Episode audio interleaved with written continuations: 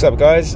In a reflective mood, I'm going to be telling some stories about Belinda and and myself. Uh, given that I'm still en route, this is part two of a chain of podcasts I'm recording. Uh, if you missed it, today on the time of recording is the 5th of November. It's my wife's 36th birthday, and I would like to tell you our origin story of where we met and you know how that came to be and this was around 2007, I believe.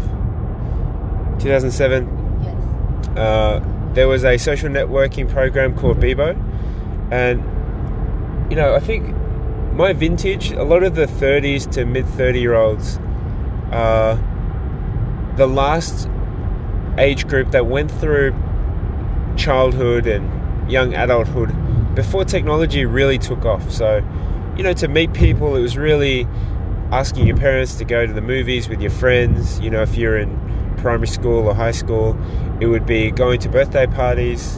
It would be meeting people at youth group church events or sporting club stuff. It was really, the network was a lot smaller because you were limited by, you know, where you could get to, your school, just your social interactions. Comparing then till now, you know, a lot of young people can get to know a lot of other people really easily. Just the ease of internet, that's obvious. But I think when you know a lot of people doesn't necessarily mean you, you get to deep knowledge or relationships with people. And I think, you know, I'm not being pessimistic. I think it's great that we have technology. There's lots of benefits and superpowers there. But I think there's a lot of benefit in actually getting to meet people face to face, shaking hands, and getting to know each other, like in a physical sense. So, back to my story 2007, uh, we were both young adults, uh, young 20s.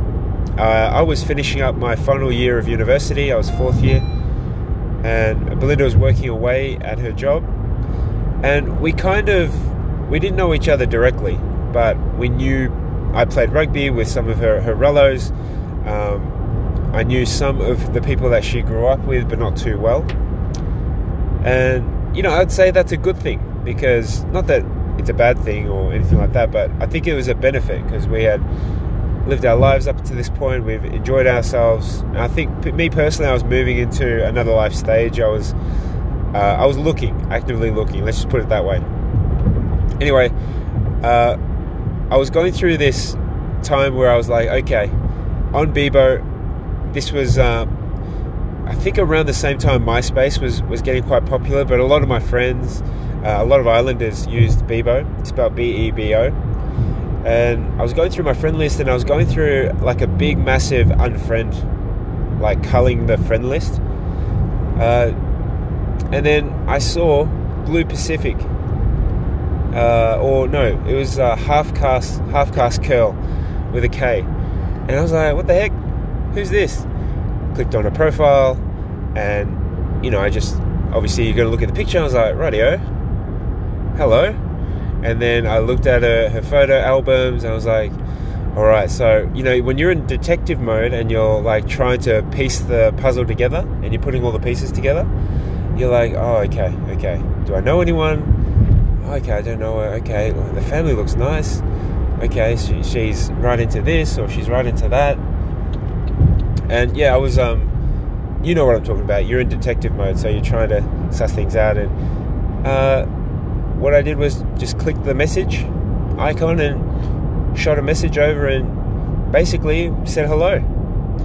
And, you know, I have this saying when I meet people and I, you know, I ask them about oh yeah, how long have you been married or how long have you been going together? And and then this punchline I always ask is, you know, hello is a powerful word, and that's all it took. It took hello, and I was, you know, I asked. I, I, how, how do you introduce yourself? Like face to face, I think I'm pretty good in saying hello and greeting people and making conversation.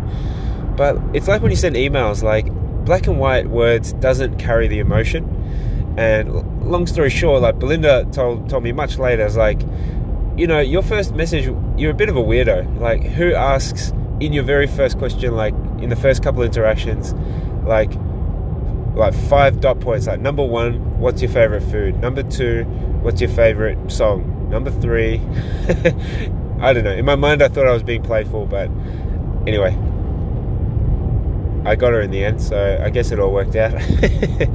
so yes, there was a time where meeting somebody online was kind of you were sh- you were embarrassed to say that, and I, I have to admit I was embarrassed, but now it's a very different thing. Like context 2021, yeah, like you know most people meet people online, which is fine, but once upon a time it wasn't fine, and not for the longest time, but for a little while, I was a bit kind of like, oh yes, you know, we met online, we were just chatting, but now it's the new normal. So it can happen to you guys. So just keep an open mind.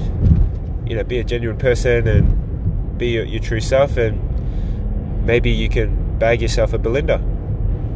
All right, guys, that's my physios for today. Look out for part three tomorrow, where I'll talk to you about something Belinda related. Happy birthday, babe.